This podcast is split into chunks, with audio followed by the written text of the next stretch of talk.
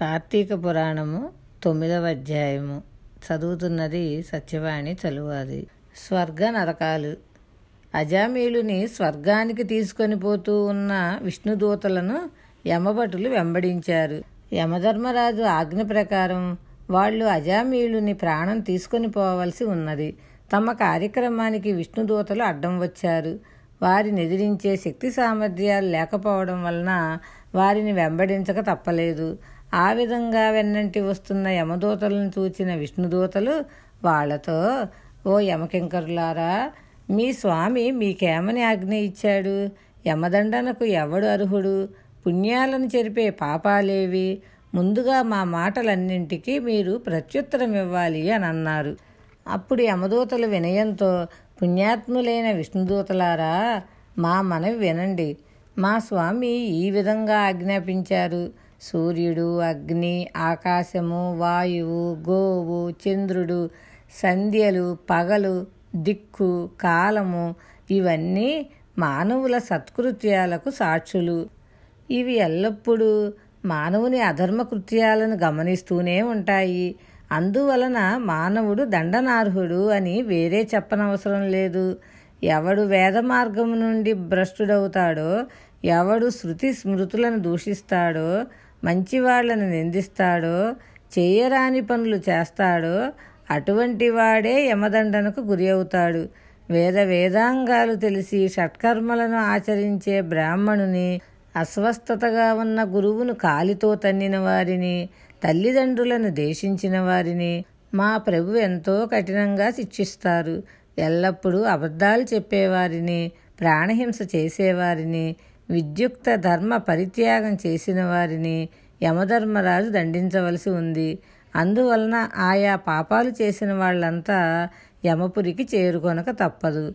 ఇచ్చి తీసుకునేవాడు లేని పనులు చేస్తున్నట్లు నటించేవాడు దయాదాక్షిణ్యాలు సహనము లేనివాడు పాపకర్మాసక్తులు పరుల భార్యలను పొందేవారు యమపురిలో బాధలు అనుభవించాల్సి ఉంటుంది. ఎవడు ధనలోభం వలన కూట సాక్ష్యాలు ఇస్తాడో నాకంటే దాత ఇంకొకడు లేడని అహంభావానికి ఎవడు లోనవుతాడో? అటువంటి వాళ్ళు నరకాన్ని అనుభవింపక తప్పదు. మిత్రద్రోహులు ఎవరు లేవివాళ్ళు? యమదండనార్హులు. పెండ్లిండ్లు చెడగొట్టేవాళ్ళు? ఇతరుల సంపదతో కులికేవాళ్ళు? పరుల పిల్లలను చూచి అసూయపడేవాళ్ళు? ఆడపిల్లలను అమ్ముకొని కన్యాశుల్కం తీసుకొని జీవించేవాళ్ళు? వడ్డీ వ్యాపారంతో ధనం సంపాదించేవారు? యమలోకం పోయి తీరవలసిందే. కాలువలు చెరువులు నూతులు మొదలైన జల సదుపాయాలను పాడు చేసేవారు సత్కార్యాలకు ఆటంకాలు కల్పించేవాళ్ళు. లోభత్వం వలన పితృశ్రాద్ధం పెట్టనివారు నిత్యకర్మలను విడిచిపెట్టినవారు మా నుండి తప్పించుకొనలేరు. పరుల పాశాన్ని వదలనివాడు కూలికి వంటలు చేసేవాడు యమబాధకు గురికాక తప్పదు. ఇతరులకు ఇచ్చేదానిని ఇవ్వకుండా చెడగొట్టేవాడు బ్రాహ్మణులకు దానం చేయనివాడు శరణదొచ్చిన వారిని చంపేవాడు స్నానము సంధ్యావందనము వదిలిపెట్టనివారు సదా బ్రాహ్మణుల నింద చేసేవారు బ్రహ్మహత్య గావించేవారు గోవులను గుర్రాలను చంపేవారు యమమందిరానికి పోక తప్పదు. ఈ విధమైన పాపాలు ఎవరు చేసినా వాటికి ప్రతిఫలం యమలోకంలో అనుభవించాలి. ఈ అజామీలను పుట్టుక చేత బ్రాహ్మణుడే ఉన్నప్పటికీ దాసీదాన్ని చేపట్టాడు. వీడు చేయని పాపాలు లేవు. పుట్టింది మొదలు గిట్టే వరకు అన్ని పాపాలే సంపాదించుకున్నాడు. ఇటువంటి పాపాత్ముడు విష్ణులోకానికి పోవటానికి అర్హుడెలా అవుతాడు? అని అడిగారు. యమదూతల సందేహం విన్న విష్ణుదూతలు మందహాసంతో గంభీరంగా మీరు ఈ చిన్న విషయాన్ని గమనించలేకపోయారు. దుష్ట సంగమాన్ని విడిచిపెట్టి సత్పురుషులను ఆశ్రయించిన వాడు యమదండనకు లోబడడు. స్నాన సంధ్య జపాలందు ఆసక్తి కలిగి అగ్నిహోత్రమును కాల్చుతూ అన్ని భూతాల ఎందు దయగలవాడు యమలోకానికి పోవలసిన పని లేదు పరబ్రహ్మ ఎందు మనస్సు నిలిపి సత్యవ్రతుడై నిత్యం జపతపాలు చేసుకునే వాళ్ళకు యమబాధలు ఉండవు. అన్నదానం చేస్తూ ఉండేవారు మంచినీళ్ళ దానం చేసేవారు గోదానం వృషభదానం చేసేవారు పాపాలు పోగొట్టుకున్న వాళ్ళు అవుతారు పిల్లలకు విద్యాదానం చేసేవారు భక్తితో పరోపకారం చేసేవారు యమలోకం పోవలసిన పని ఉండదు. భక్తితో విష్ణువును అర్చన చేసినప్పటికీ విష్ణు సన్నిధానంలో ఉత్తమ జపం చేసినప్పటికీ భగవత్ప్రీతికై వివాహాలు ఉపనయనాలు చేయించినప్పటికీ సకల కలుషాలు పరిహారం అవడం వలన యమాలయానికి పోయే అవసరం కలుగదు. త్రోవలందు బేదల కొరకు శరణాలయాలు సత్రములు కట్టించేవారు అనాథ ప్రేత సంస్కారములు చేసేవారు యముని ప్రోలు చూడరు. ప్రతిదినము సాలగ్రామాలను పూజిస్తూ సాలగ్రామ తీర్థాన్ని పుచ్చుకుంటూ ఆ సాలగ్రామానికి నమస్కరిస్తూ ఉండే మానవులు పాపాలు పొందరు.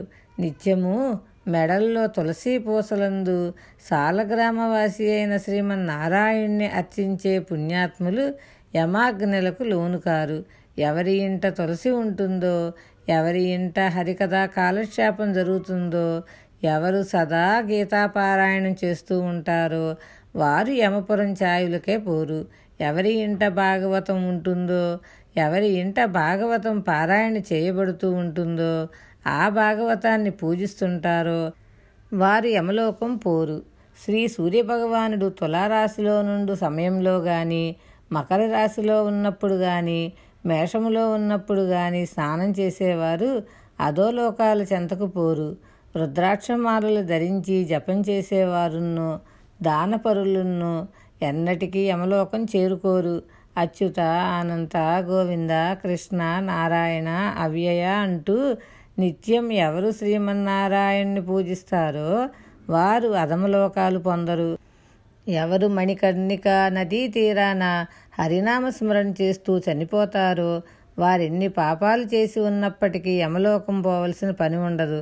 బంగారము దొంగిలించేవాడు సురాపానం చేసేవాడు మిత్రుని చంపినవాడు బ్రహ్మహత్య చేసినవాడు గురుతల్పాన్ని కోరినవాడు స్త్రీలను రాజును గురువును చంపినవాడు వీళ్ళేగాక మిగిలిన ఏ రకం పాపం చేసిన వాళ్ళైనా మరణకాలంలో భగవన్నామస్మరణ చేసినంతనే వారి పాపాలు పటాపంచలైపోతాయి. తెలిసి గాని తెలియక గాని భగవన్నామస్మరణం చేయటం వలన పాపాలు తొలగిపోతాయి. పేరు కోసం కానీ వేళాకోళంగా కానీ ఇతరులకు ఉపదేశించుటకు మాత్రం కానీ శ్రీ మహావిష్ణువు యొక్క నామాన్ని ఉచ్చరించినట్లయితే అన్ని పాపాలు తొలగిపోతాయని పెద్దలు అంటున్నారు.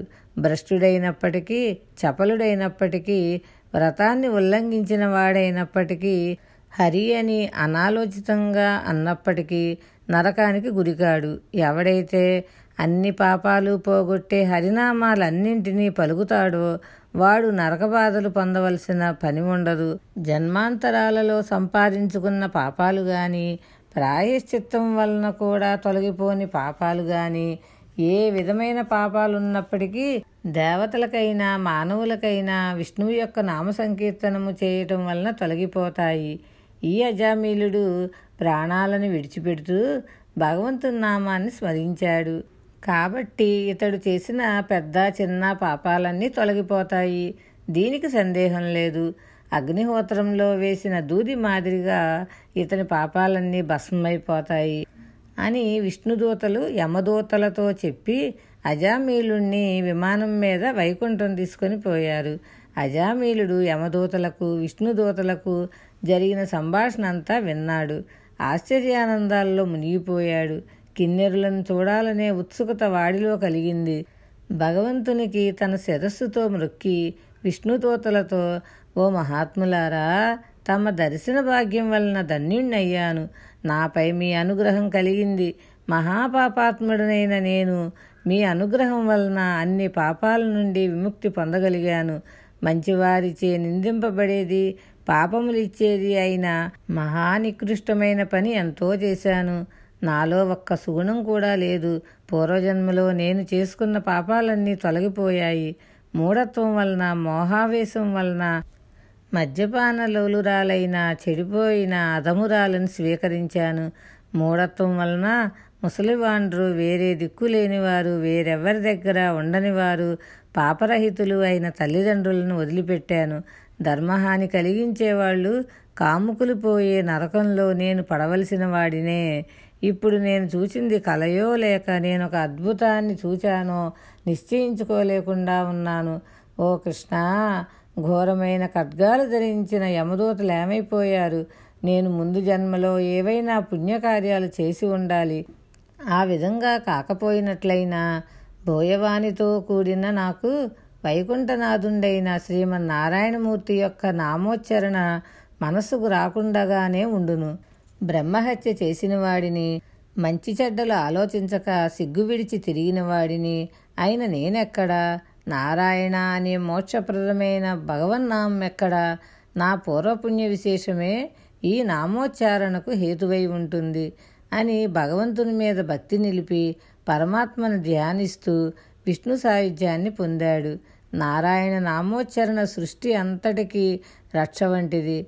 ఆ నామాన్ని మనన ధ్యాన స్మరణాలు చేసేవారెవ్వరైనా పరమపదాన్ని పొందుతారు. ఇది శ్రీ స్కాంద పురాణ అంతర్గత కార్తీక మహాత్మ్యమందలి తొమ్మిదవ అధ్యాయం సంపూర్ణం. పదవ అధ్యాయము. అజామీయులుని పూర్వజన్మ వృత్తాంతము. విదేహ దేశాధిపుడైన జనక మహారాజు వశిష్ఠుల వారిని చూచి మునిచంద్ర ఈ అజామీలుడు ఎవరు? అని ప్రశ్నించాడు. శుభం భూయాత్. శ్రీ కార్తీక దామోదర చరణారవిందార్పణం వస్తూ భగవద్ అనుగ్రహంతో పదవ అధ్యాయం రేపు తెలుసుకుందాము.